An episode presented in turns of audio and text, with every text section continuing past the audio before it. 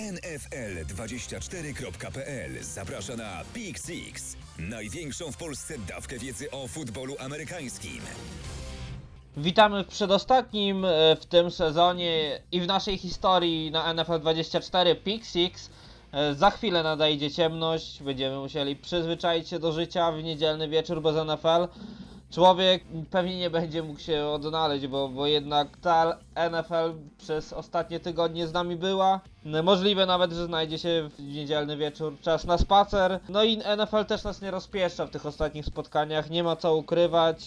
Może to nie jest tak, że NFL zostawia nas ze spotkaniami w marnym stylu, ale nie są one najbardziej emocjonujące. O tym mówią wszyscy i, i będziemy starali się o tym też Wam poopowiadać i przedstawić, jak to też wyglądało statystycznie, jeżeli chodzi o oglądalność w tym sezonie Ligi NFL. A jest z Wami duet jak zawsze Karol Potaś. I Łukasz Dudka, cześć. Karol, cieszę się, że Ci się udało dojść do siebie po Twoich wojażach w białostockim klubie Wow! Wiesz, może to też jest tak, że, że Bartłomiej Misiewicz walczył z rosyjskimi agentami, jak to skrzętnie zauważył na swoim profilu facebookowym Szymon Majewski, że to wiesz, on walczył z agentem Smirnowem i wiesz, trzeba było to zbadać, nie? Że podobno Rzeczywiście. Że podobno trup ścielił się gęsto, a jednak Bartłomiej Misiewicz no dał radę, no.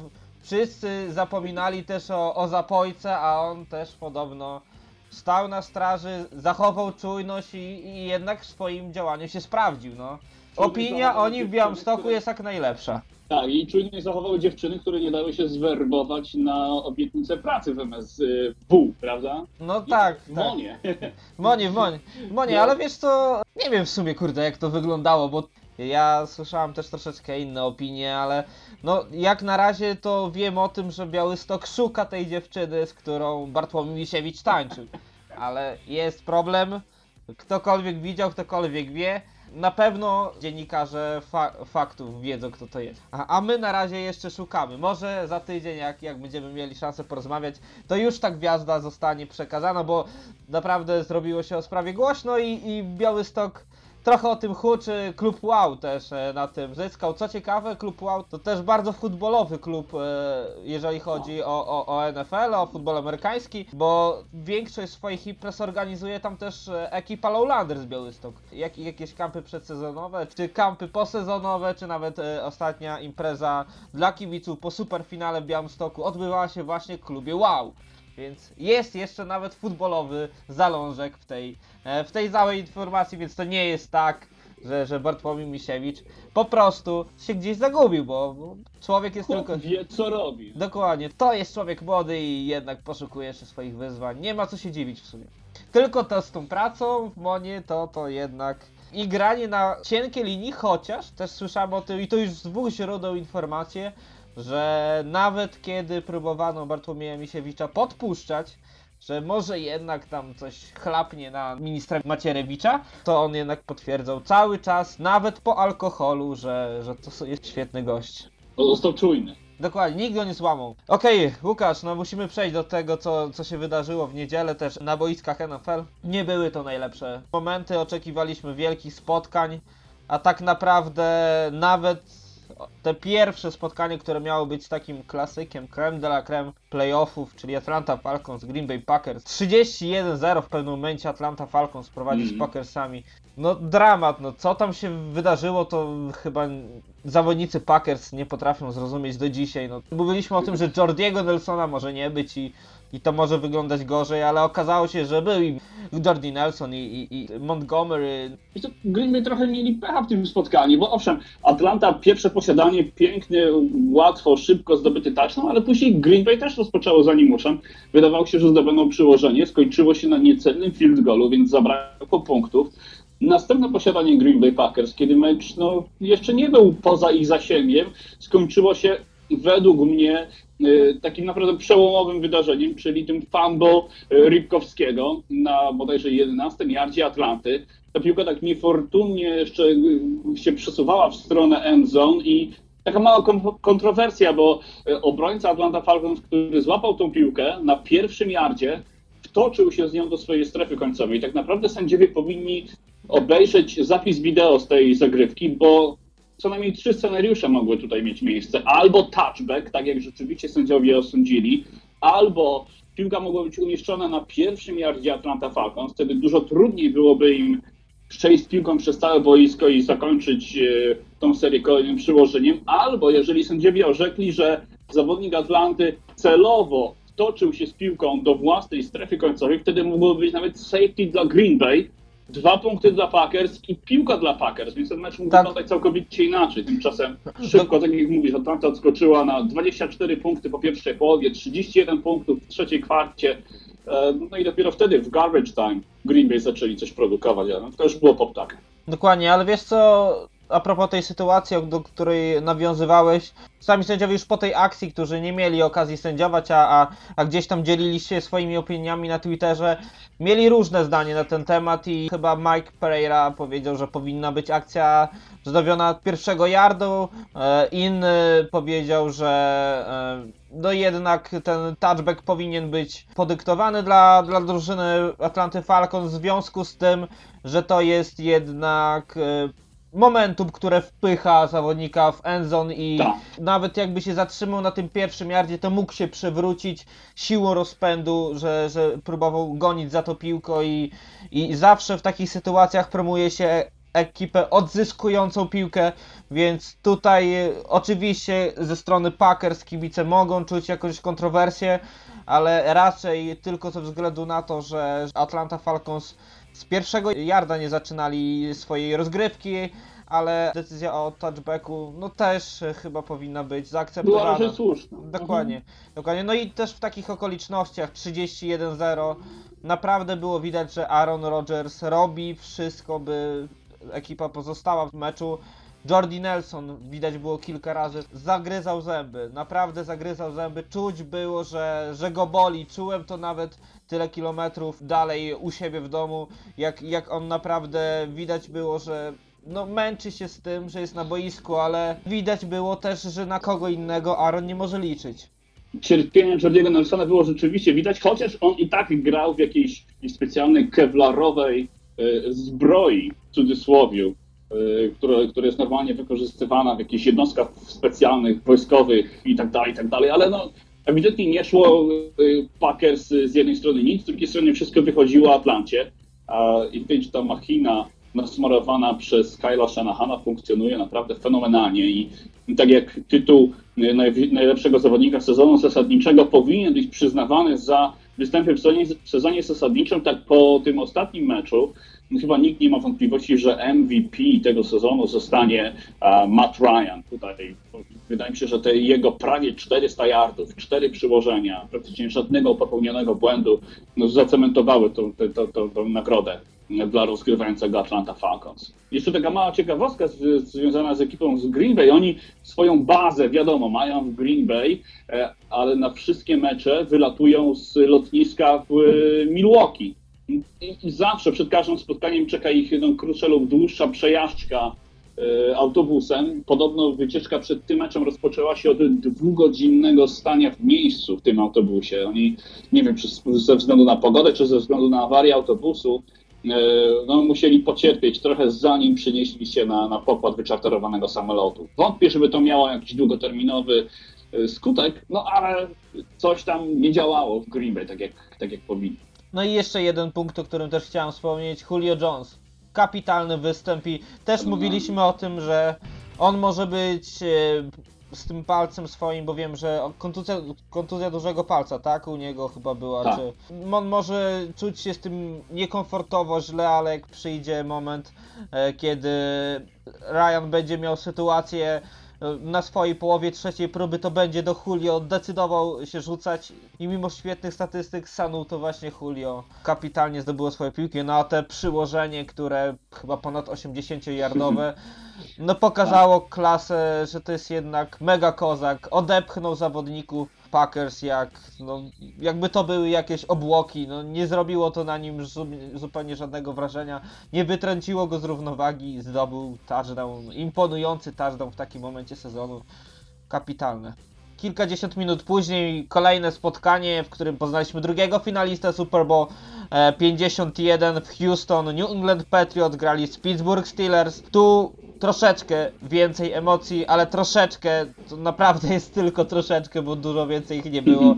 Odrobinkę, 36 do 17 wygrali, wygrali Patriots, ale tak naprawdę Tom Brady i Chris Hogan robili co chcieli, 180 yardów i dwa przyłożenia Chrisa Hogana. Jedni mówią, że Tom Brady go gdzieś wyszukał, inni mówią, że to Bill Belichick e, kierował te swoje jednak zainteresowanie w off-season właśnie na tego zawodnika, który ostatnie sezony spędzał w Bills. No i jak widać, była to świetna decyzja, bo jednak Hogan się sprawdza, a Patriots będą mogli przybić prawdopodobnie piątkę z Rogerem Goodellem, jeżeli tam się gdzieś nie schowa w czeluściach stadionu Houston. No właśnie, tutaj kilka tematów poruszyłeś, bardzo interesujący. Chris Hogan to jest, to jest temat, wydaje mi się, numer jeden. E, zaliczył fenomenalny mecz. Przypomnijmy, że Patriots grali bez Roba Gronkowskiego e, i, i zazwyczaj w sezonie zasadniczym mówiliśmy, że jeżeli nie ma Gronkowskiego, to tak jakby nie było 50% ataku powietrznego e, New England Patriots. Tymczasem było bez Gronka. E, Był szczelnie pilnowany mm, Edelman. E, tylko jed, jedną piłkę bodajże złapał Malcolm Mitchell, ta, ta młoda rewelacja na pozycji wide receivera w New England i nagle znikąd wyskoczył Hogan, który wcześniej został obcięty przez cztery różne drużyny NFL. On, on był jeszcze w Miami Dolphins, e, był w Buffalo, był w San Francisco. W sumie zaliczył cztery przystanki, zanim trafił do New England. I tutaj Bill Belichick i Tom Brady potrafili zrobić coś z niczego. Z kontuzją kostki gra Martellus Bennett. Nawet ze złamaną ja słyszałem, no ale że po prostu no taki stany rostera Patriots wygląda jak wygląda, no i jednak on w tych spotkaniach występuje, to trochę by tłumaczyło tym celu te, jego, jego słabszą dyspozycję i te, te dropy, które tak krytykowaliśmy tydzień temu. Dokładnie. Słabiutki mecz zagrał Legaret Blunt. Yy, Nie błyszczał Dion Lewis. Zobacz, za, za każdym razem, kiedy analizujemy mecz New England Patriots, wyskakuje, mamy jakiegoś innego Filipa Skonopi, który pojawia się znikąd i potrafi no, wziąć mecz na swoje barki. Teraz był to Chris Hogan, jestem bardzo ciekawy już w tej chwili, kto będzie tym Filipem Skonopi w Super Bowl, bo no, nie jesteśmy w stanie powiedzieć. Można zakręcić kołem, kogo wypadnie, na tego będzie, jak chodzi o wybór bohatera Super Bowl 51 w ekipie z New England. No i, no i drugi temat, o którym poruszyłeś, e, Roger Goodell, który unika Foxborough, który unika Gillette Stadium, nie pojawił się na ani jednym meczu e, Patriotów w playoffach, chociaż mógł to zrobić i no, chyba nie będzie miał wyjścia, ale będzie musiał się e, pojawić na tej samej trybunie, kiedy będzie wręczał Lombardi Trophy w przypadku zwycięstwa New England Patriots. I już w tej chwili mówi się, że jeżeli właściciel e, Patriotów, e, Robert Kraft, jeżeli e, to on będzie miał odebrać Lombardi Trophy, to poprosi Rogera Godela, żeby konkretnie to trofeum przekazał bezpośrednio Tomowi Brady. I to wydarzenie no na pewno będzie chyba najbardziej komentowanym e, momentem, e, który wydarzy się tuż po zakończeniu Super Bowl, o ile oczywiście Patrioci ten Super Bowl wygrają. No właśnie, o ile Patrioci ten Super Bowl wygrają, jeszcze przed tym meczem troszeczkę sprzedamy wam kulis. Jeden z pracowników, nie wiem czy to pracowników hotelu, e, w którym e, mieszkali Steelers, czy, czy to był po prostu któryś z gości, tego akurat nie, nie, nie udało mi się potwierdzić, wiem, że już ta osoba jest znaleziona. Kilka godzin przed meczem, nad ranem, włączył alarm przeciwpożarowy w hotelu. Zrobiło się dosyć głośno, ewakuacja hotelu, zawodnicy z Pittsburgha zostali poproszeni o opuszczenie hotelu na, na jakiś czas, zrobiło się troszeczkę zamieszania. No i, i to też myślisz, e, iż wielu też spekuluje, oczywiście to nie może być przypadek, nie? Że w takim momencie się stało, że po tych słowach, których, w których Tomlin określił Patriots dupkami, no Boston musiał też ich jakoś przyjąć dobrym słowem. Tak, ten gość, który to zrobił, który pociągnął tą wajchę, powiedział tak, jestem młody, byłem pijany i jestem fanem Patriotów. Tyle tylko mam do powiedzenia. I to jest kolejna odsłona tej sagi między y, Pittsburgh Steelers a New England Patriots kilka lat temu. Mm, Pamiętasz, Pitts- trener Pittsburgha, Mike Tomlin narzekał na y, niedziałającą komunikację.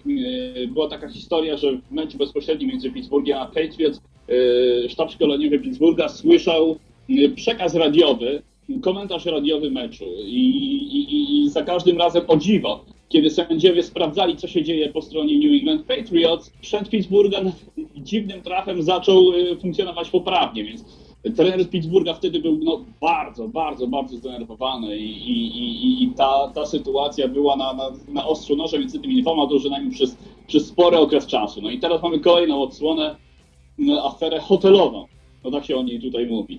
Yy, A sam mecz on zaczął się, tak jak powiedziałeś, w miarę w porządku. Był Pittsburgh jeszcze na początku się jakoś trzymał. Były dwa momenty przełomowe w tym meczu. Po Kontuzja pierwsze, Livona kontuzja Bella, Le'Veona Bella. właśnie. Chciałem powiedzieć, że to już co najmniej 50% obcięło szans e, Pittsburgh Steelers e, na, na zwycięstwo w tym meczu.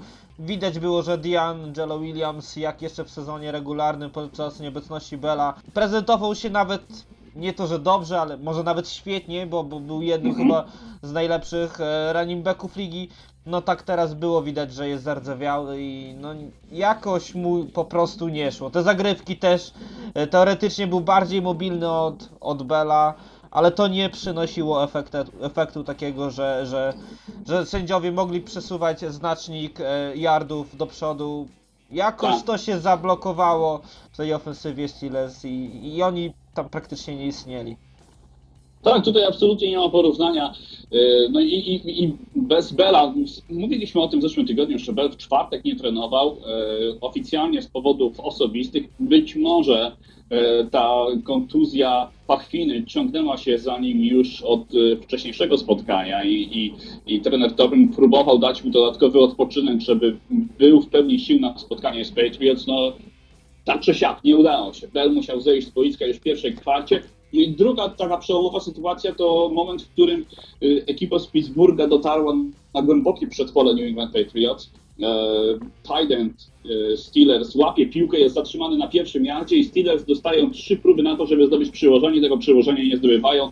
Trzeba kopać tylko w field goala i no, gdyby te, te cztery punkty, te cztery dodatkowe punkty przynajmniej pozwoliłyby Steelers prowadzić trochę bardziej otwartą grę e, i, i utrzymać się odrobinę bliżej e, Patriotów, tak e, no, Patriots mieli ogromny taki momentum swing, to, to, to wahadełko przesunęło się jeszcze bardziej w ich stronę i zaczęli coraz bardziej odjeżdżać ek- ekipie z Pittsburgha. Ben Roethlisberger miał w środku meczu całkiem niezły ciąg, kiedy udało mu się celnie podać 10 kolejnych podań, więc wydawało się, że znów będzie to jakoś funkcjonowało, ale mojej opinii kolosalnym problemem były upuszczane piłki przez skrzydłowych e, Steelers. Tam naprawdę jest tylko Antonio Brown i później dużo, długo, długo nic i później zbieranina e, no, skrzydłowych drugiej, trzeciej, czwartej kategorii. A jeszcze nie wiem, czy zauważyłeś na początku meczu pierwszą piłkę Big Ben, którą skierował do Browna, Brown nie złapał i, i też taki było widać, e, może nie złość, ale tak zmierzył wzrokiem Ben Roethlisberger Mm. Antonio Browna. Myślę, że chyba jeszcze też ta sprawa zeszłego tygodnia. Jedni mówią, że to jest błaha, błaha sprawa, ale z drugiej strony Tobin przecież powiedział, że gdyby to nie był Brown, to on by takiego zawodnika zwolnił za, za takie nagrywanie, więc z jednej strony Tak. błaha, ale z drugiej strony mająca jednak trochę, no trochę takie konsekwencje mentalne też dla ekipy, no i coś się tam też e, wewnętrznie zepsuło w najważniejszym momencie sezonu. Oczywiście, że tak. Tutaj wyszło też e, na jaw, że Antonio Brown ma kontrakt z, e, reklamowy z Facebookiem e, opiewający na sześciocyfrową kwotę, więc jest to co najmniej 100 tysięcy dolarów i podobno było jakieś ciśnienie wywierane na Antonio Browna, żeby zrobił coś spektakularnego na Facebooku. Brown dostał karę, mówi się, że, że zapłacił 10 tysięcy kary e, finansowej, jaką nałożył na niego coach Tomlin. E, I tak jak mówisz, no coś na pewno zostało. Jeżeli nie między trenerem a Brownem, to na pewno między Brownem i resztą drużyny. Też jest ciekawa sytuacja, bo Ben Roethlisberger dzisiaj e, stwierdził w kontakcie z mediami, że bardzo poważnie rozważy zakończenie kariery w tym off-season. Myślę, że do tego nie dojdzie. Myślę, że Roethlisbergera zobaczymy jeszcze na boisku NFL, ale no już sam fakt, że zaczyna się zastanawiać nad zawieszeniem butów na kołku, to mówi, mówi, mówi wiele. Myślisz, że era Tomlina w Steelers mogła się w tym spotkaniu skończyć? Myślę, że nie, Steelers to jedna z, naj, jedna z drużyn, która ma najwięcej cierpliwości do swoich trenerów. Od, od lat 70. tam mamy tylko trzech trenerów. Był Chuck Noll, e, legendarny, później był e, trener Cower, no i teraz Mike Tomlin. I kto Dlatego właśnie- kto, właśnie- Steelers właśnie-. Dlatego właśnie wspomniałem o, o końcu ery e, Tomlina, bo jednak takie słowa Big Bena nie są raczej codziennością, a, a jego tam Steelers bardzo się ceni, no. Może chciał delikatnie zasugerować, że powinny być jakieś zmiany w ekipie. No nie wiem. Myślę, że to efekt zmęczenia przede wszystkim. Przegrywasz sezon, dłuższy sezon niż, niż zazwyczaj, jesteś sfrustrowany po porażce i no i masz dość. No ale po kilku nie wiem, tygodniach, miesiącach te wszystkie emocje opadają i wtedy zaczyna się głód futbolu, głód zwycięstwa i tym bardziej, że Pittsburgh Steelers to, to porządnie zbudowana drużyna, która no, będzie się liczyła w walce o playoffy z roku na rok. Okej, no to przechodzimy do części spraw bieżących. O Super Bowl oczywiście porozmawiamy za tydzień. NFL pokazała swoje raporty, jeżeli chodzi o oglądalność w tym sezonie. No i jest ona średnio o 8% niższa od ubiegłego roku. Ale co ciekawe, jak informuje Michał Kiedrowski na Twitterze, przychody stacji telewizyjnych e, z reklam podczas meczów NFL wzrosły o 140 milionów dolarów e, w stosunku do roku poprzedniego i jest to kwota 3,4 miliarda dolarów, więc dosyć znacząco. E, Twoim zdaniem to jest efekt tego, że jednak te czwartkowe wieczorne spotkania, mimo że taką oglądalnością się nie cieszyły i przez to miały wpływ na to, że ogólne spadki spotkania NFL tak wyglądały, to jednak generowały sporo pieniędzy i, jednak stacjom to się opłacało? Tak to można tłumaczyć? ten, wydaje mi się, że ten wzrost ogólnej sumy zarobionej przez stacje telewizyjne to efekt y, trochę polepszającej się koniunktury gospodarczej w Stanach Zjednoczonych, że y, firmy stać w tej chwili na prowadzenie bardziej zamaszystych kampanii reklamowych i, i, i wydawanie więcej pieniędzy na reklamę. A z drugiej strony no, oglądalność spada i na początku mówiło się, że mm, chodzi o y, wybory, no na pewno to zamieszanie i, i, i taka no, bardzo telewizyjna batalia między y, Donaldem Trumpem i Hillary Clinton sprzed kilku miesięcy no, uderzyła w y, oglądalność National Football League, a, ale problem jest głębszy, bo chyba spada atrakcyjność meczu. To, o czym mówiłeś na początku naszego O dzisiejszego tym, programu. o, o, że... tym, o tym też prosił e, nasz e, słuchacz Rafał, żebyśmy też porozmawiali, czy nie sądzimy, że właśnie ta ranga NFL troszeczkę nam jednak ucieka i tak naprawdę w tych playoffach, gdzie ta oglądalność powinna się naprawdę już być na najwyższym poziomie, bo no bo tak jak już mówiliśmy, plewy od ściany zostali tylko najlepsi, Mm. a tak naprawdę mieliśmy tylko jeden dobry mecz playoff, mecz e, Cowboys kontra, kontra Packers.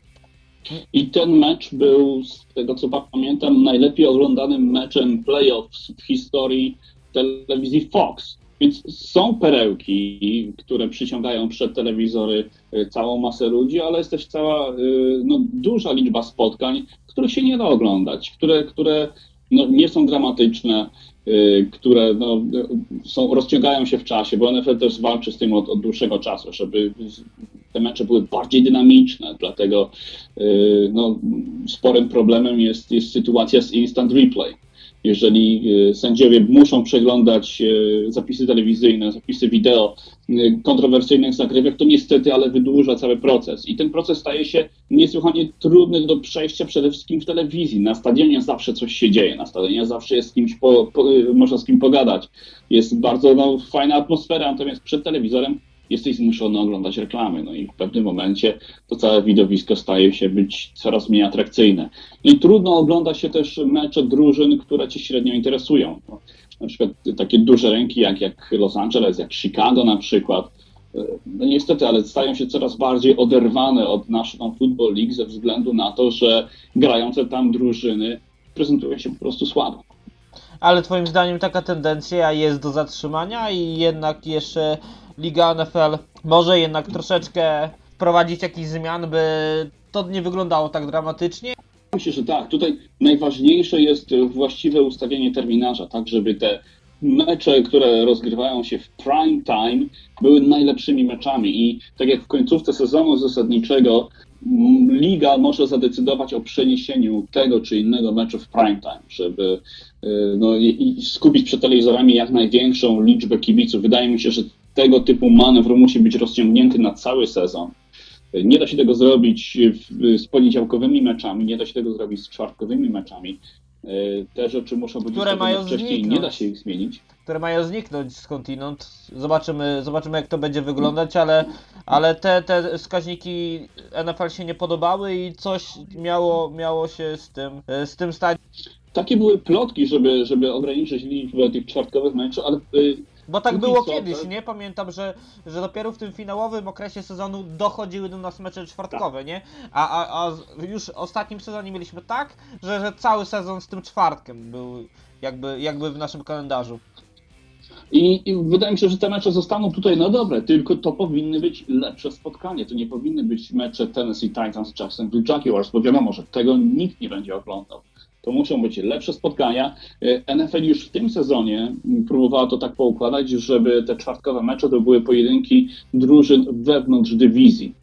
No i, i, i to już jest krok we właściwą stronę, ale drugim sporym ograniczeniem jest to, że przepisy NFL w tej chwili mówią, że każda drużyna musi rozegrać co najmniej jedno spotkanie w czwartek. Dlatego no, jesteśmy skazani przynajmniej raz w sezonie na oglądanie pojedynku Cleveland Browns w czwartkowy wieczór. Choćbyś stawał na głowie, to mecz Cleveland Browns nie będzie atrakcyjny dla kogoś, kto mieszka, e, nie wiem, w Dallas czy, czy, czy w Seattle. No tego się nie da zrobić, więc ta oglądalność automatycznie będzie niższa. Kolejna informacja, Ken Norton Jr. e, został zwolniony z funkcji defensywnego koordynatora Oakland Raiders, został zastąpiony, przez Johna Pagano, który był ostatnio, e, pracował na tej funkcji ostatnio w San Diego Chargers, mm, e, jeszcze w San Diego Chargers. Mają ci, ci trenerzy Jack Del Rio, główny trener Oakland Raiders i John Pagano wspólną przeszłość, bo już razem kiedyś pracowali. Pagano też zasłynął tym, że w ostatnich latach zrobił z Chargers całkiem niezłą pakę, jeżeli chodzi o defensywę. Twoim zdaniem taki ruch e, jest odpowiednim na tym etapie, czy, czy jednak nie? Czy, czy dałbyś Nortonowi e, jeszcze szansę? Mimo tego też, że troszeczkę pojawiało się tych wątpliwości, że potencjał Raiders jest wyższy, no ale jednak Norton zbudował jakąś, i- jakiś charakter tej defensywy i, i można było dzielić. Już nie tak zero-jedynkowo jak w ostatnich sezonach, że, że było źle, to, to jednak było widać, widać wyraźny postęp w drugim roku jego pracy, jeżeli się nie mylę. Zresztą trudno mi się wypowiadać na ten temat, ale zanosi się na no, poważniejszą przebudowę e, sztabu szkoleniowego Oakland, bo, bo to już drugi przecież koordynator, który traci pracę i e, po ofensywnym koordynatorze teraz mamy koordynatora defensywy. Prawdopodobnie będą jeszcze dalsze zmiany. E, Jack Del Rio ma za to- za poszczególne pozycje. Jack Del Rio ma podpisać w, w niedalekim czasie długi kontrakt, ale, ale tak jak mówisz, no coś to nam może sugerować. No, to nie wróży dobrze. Ja zawsze lubię stabilność. Jeżeli udaje się zbudować podwaliny e, drużyny, która zaczyna wygrywać, to lepiej e, utrzymać, utrzymywać stabilność. Jeżeli coś nie jest zepsute, to nie starajmy się tego naprawić. Natomiast tutaj w Oakland na tym etapie, przynajmniej na którym znajdujemy się w tej chwili, ja przewiduję regres w przyszłym sezonie. E, Bardzo trudno będzie ekipie z, z, jeszcze z Oakland powtórzyć e, wyczyn z tego sezonu, właśnie biorąc pod uwagę te liczne zmiany. Mm, A tak szybciutko też, y, no, y, trener Pagano to, to brat Chucka Pagano, który jest głównym trenerem Indianapolis Colts, a w Indianapolis Colts mamy zmianę na pozycji menedżera generalnego. I nie Mówiło jest się o nim tym, że Peyton Peyton Manning. Manning. Raz mówiło się o tym, że Manning może być przymierzany do, do tej pozycji. No byłby to no, mega ruch w wykonaniu Johna Irsaya i Indianapolis Colts, ale Manning podobno na tym etapie nie jest jeszcze zainteresowany objęciem tej pozycji.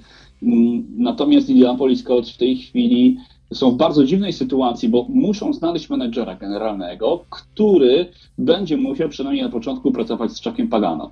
Jest to sytuacja no, trochę dziwna, bo zazwyczaj menedżer generalny ma prawo wybrać sobie swojego trenera, z którym będzie mu się lepiej a tak przychodzi jakaś nowa osoba, która jest skazana na Chucka Pagano. Jeżeli Chuck Pagano wprowadzi tą drużynę do playoffów, to raczej tego y, trenera nie zwolni w przyszłym sezonie i ten menedżer generalny swój reżim, swoich ludzi będzie mógł wprowadzić najwcześniej za dwa lata i wydaje mi się, że to jest kolejny y, no, taki trochę ruch wstecz. Y, I, I nie jest to rzecz, z której będą zadowoleni wszyscy fani Indianapolis Colts, a zadowolony jest Pat McAfee, Panther Indianapolis Colts, który na Twitterze zaczął się no, bardzo niewybredny sposób cieszyć właśnie z odejścia Ryana Gibsona, menedżera generalnego Indianapolis Colts. Ogromnym plusem jest fakt, że AFC South to jedna z najsłabszych dywizji y, w tej chwili w NFL i Indianapolis Colts, ktokolwiek nie zostanie menedżerem generalnym Indianapolis Colts, po pierwsze nie musi szukać rozgrywającego, bo ten rozgrywający już jest i po drugie nie musi się martwić, że dwukrotnie będzie musiał mierzyć się z Indianapolis Colts, ani z Atlanta Falcons, ani z Seattle Seahawks. trudno łatwiejszych w tej chwili przeciwników niż ten zestaw, który y, mają e, Indy w AFC South. Nie lekceważ Tennessee Titans. W tym sezonie naprawdę mi zaimponowali i gdyby może nie ta kontuzja Mariosy, to może nawet zobaczylibyśmy ich w playoffach. Mhm. No, zobaczymy jak to będzie wyglądać, ale mają całkiem ciekawą ekipę. Defensywa jest solidna, a, a ofensywa w tym sezonie naprawdę też pokazała pokazała swój pazur, a Jacksonville Jaguars to też nie wiadomo jaka, jaka ekipa będzie w przyszłym roku. Potencjał mają niesamowity i, i to też może być tak, że że w którymś roku odpalą tak mocno, że, że wtedy będziemy przecierać oczy ze zdumienia, bo, bo potencjał w zespole jest i, i te pieniądze, które zostały wydane na kontrakty przecież się w jakiś sposób nie rozpłynęły, tylko trafiły do konkretnych zawodników. No zobaczymy. Czas też troszeczkę pozapowiadać to, co wydarzy się w przyszły weekend. Nie ma tego wiele, ale dwa spotkania się odbędą. Na początek sobota, godzina 20.30. Senior Bowl na antenie NFL Network. Wbrew pozorom ktoś może powiedzieć spotkanie, które nie ma większego ciężaru gatunkowego. Medali za niego się nie dostaje. E, wielkiej chwały zwycięstwo w takim meczu nie przynosi, ale mimo wszystko dobry występ e, w Senior Bowl jest przepustką e, może być gwarantem dla perełek, by zostały wybrane wysok- wysokimi wyborami w drafcie i przykładem chociażby z ostatniego roku może być Carson Wentz, rozgrywający obecnie Philadelphia Eagles, który zasłynął dobrym występem w Senior Bowl, czy dwa lata temu e, biegacz, e, obecnie Detroit Lions, Amr Abdullah.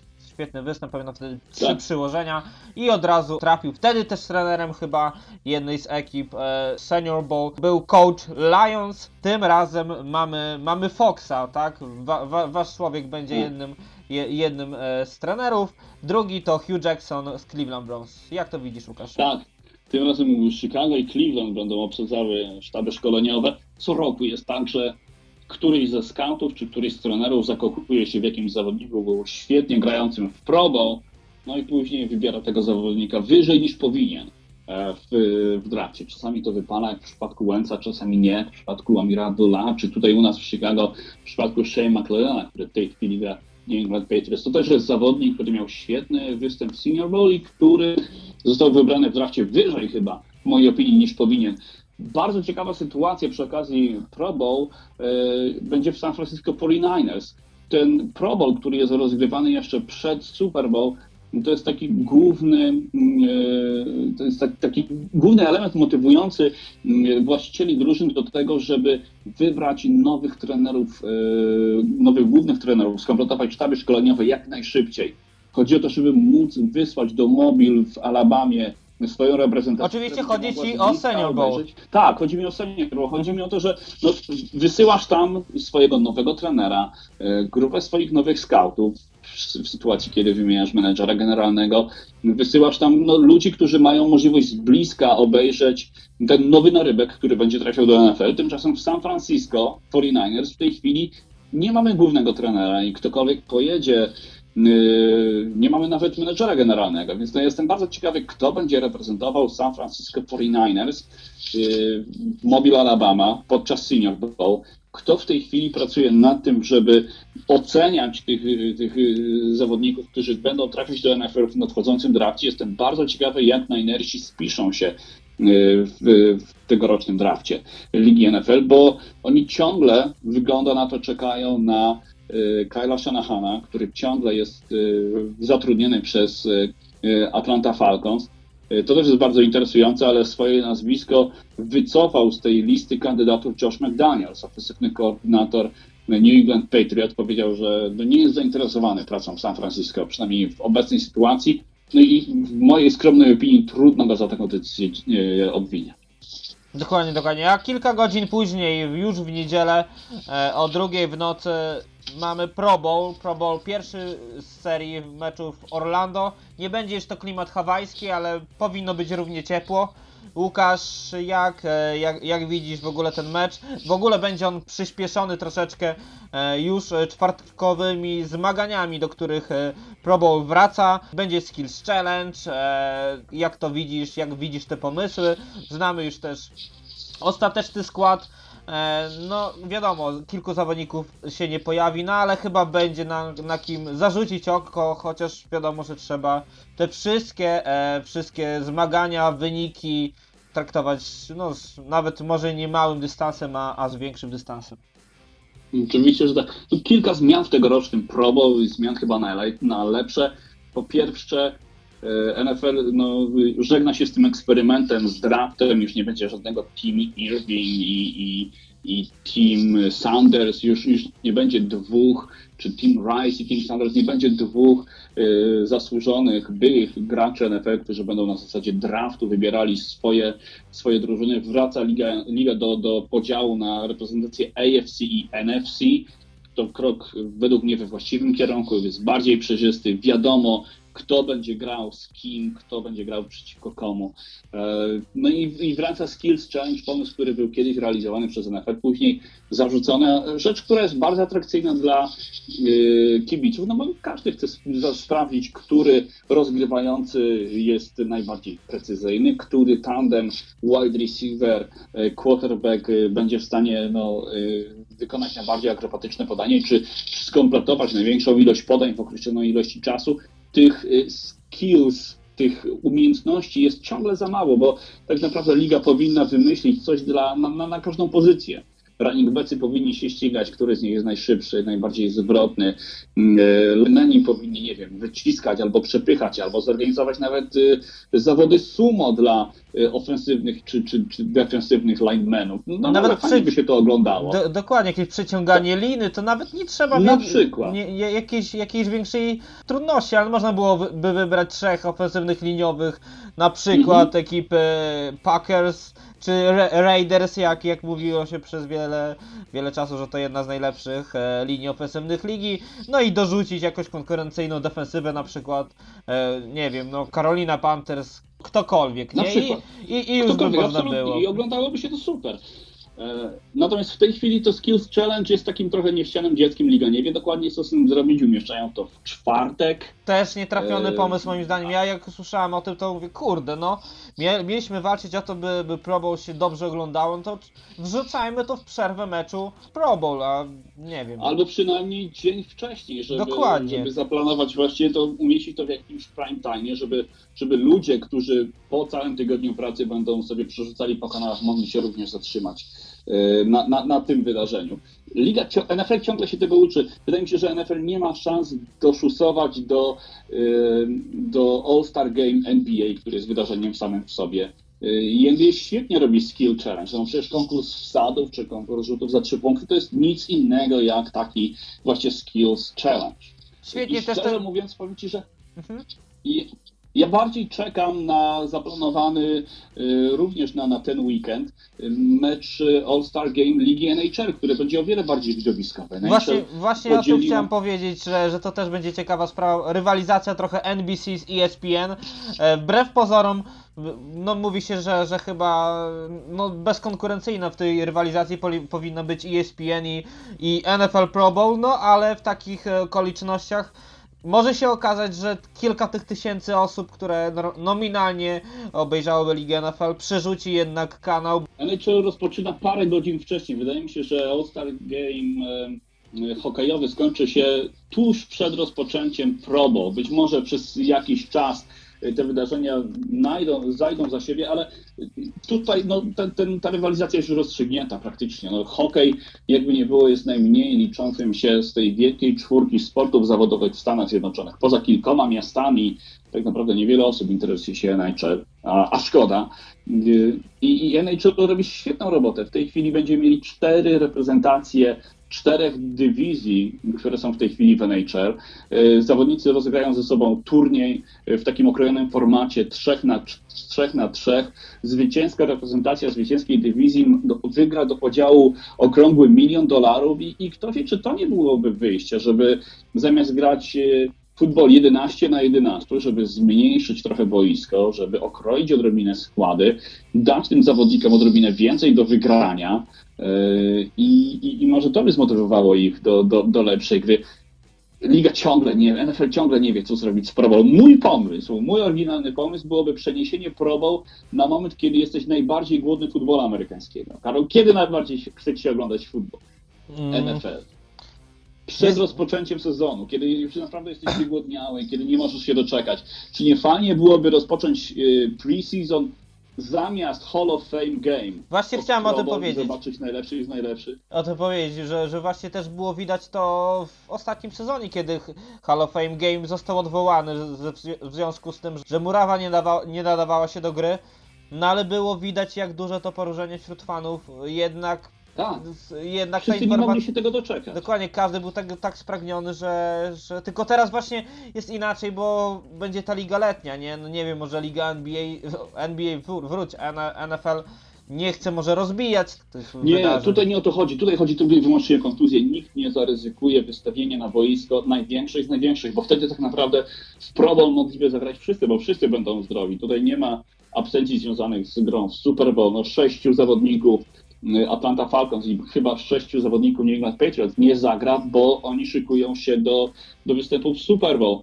W takim Pro Bowl rozgrywałem przed sezonem mogliby zagrać wszyscy, ale ryzyko niepotrzebnej kontuzji w meczu y, bez stawki jest zbyt duże i liga nigdy nie zdecyduje się na taki krok, chociaż no, z mojego punktu widzenia jako fana NFL byłoby to fenomenalne rozwiązanie. Dokładnie. No zobaczymy, jak to liga rozwiąże, jak to się będzie oglądać. Pewnie zarówno weekend gwiazd e, NHL będziemy oglądać, więc też się z wami podzielimy, jak to wyglądało i porównamy to z Ligą NFL. Czy wypalił jednak ten pomysł e, z przenosinami do Orlando, czy nie.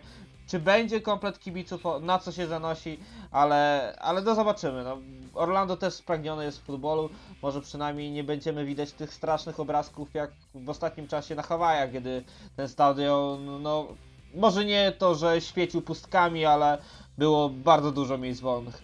No i jeszcze jedna ostatnia informacja na koniec. Jedna z najsmutniejszych w tym tygodniu. Dowiedzieliśmy się, że jedna z najbardziej znanych, najsympatyczniejszych, jedni mówią, że najpiękniejsza kobieta NFL, e, prezenterka Fox, e, Erin Andrews, ogłosiła, że jest chora na e, raka szyjki macicy. Jest to jeden z najgroźniejszych raków, e, jeżeli chodzi o, jakby to powiedzieć, no, umieralność, bo aż 32,5% chorych na, na, na tego raka umiera. Co prawda, Erin przeszła już e, część zabiegów, o czym nie informowała wcześniej, pracowała jednocześnie 11 października, tego, z tego co gdzieś udało mi się doczytać, dowiedziała się o, całym, o całej chorobie.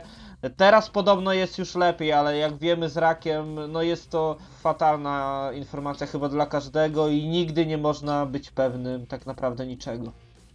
Tak, absolutnie nie ma żartów. Podobno ona dowiedziała się o tym, o tej dolegliwości, o, o tej chorobie chyba w najtrudniejszym momencie swojej kariery, jeżeli nie swojego życia, kiedy toczył się proces y, z tym człowiekiem, który y, nagrywał ją nago w jednym z hotelów w w infla, inflagranti. Erin wygrała ten proces, teraz wygląda na to, że wygra walkę z rakiem. No i, i tylko no, każdy człowiek, który jest doświadczony w ten sposób przez los i potrafi się podnieść, potrafi wygrać tą walkę, zasługuje na ogromne uznanie. No i, i trzymamy kciuki za Andrews. Dokładnie. Miejmy nadzieję, że wszystko będzie dobrze. Dokładnie, dokładnie. Nie poddała się, ścisnęła. Tak wielu o tym pisało, że, że też szacunek za to, że no po prostu zatrzymała te informacje dla siebie, pracowała tak jakby nic się nie działo, bo nikt o tym by nie wiedział, gdyby, gdyby sama o tym nie poinformowała. Stało się jak się stało i, i, i żyje z tym dalej. Mamy nadzieję, że dalej będzie nasz piękną swoją urodą zachwycać w przyszłych sezonach e, Ligi NFL. W przyszłym sezonie też e, czeka nas, no zobaczymy jak to będzie wyglądać, bo też ta liga, liga letnia, no ale o tym jeszcze myślę, że wspomnimy też e, w przyszłym tygodniu, kiedy będziemy zapowiadać finał sezonu 2016-17. Na dzisiaj mówimy Wam już do widzenia, a był z Wami duet, jak zwykle, Karol Potaś. I Łukasz Dudka, trzymajcie się. Trzymajcie się i jeszcze jedno słowo na koniec. Bardzo, bardzo, bardzo, bardzo jesteśmy Wam wdzięczni za słuchalność ostatniego podcastu. Chyba była rekordowa w tym sezonie. Niemal podobnie już było ponad e, 300 wyświetleń. Naprawdę dziękujemy, że, że nas obdarzacie swoim zaufaniem. Dostaliśmy też sporo informacji, że, że bardzo podoba Wam się nasza praca. Serce rośnie, panowie. Dokładnie. Trzymajcie się, miłego futbolowego weekendu. Cześć! Cześć. Nowa dźwiękowa Pixix została przygotowana przez Studio Nagrań Dźwiękowych Armata. www.armata.pl i lektora Daniela Pachelskiego. Danielmałpa.pachelski.pl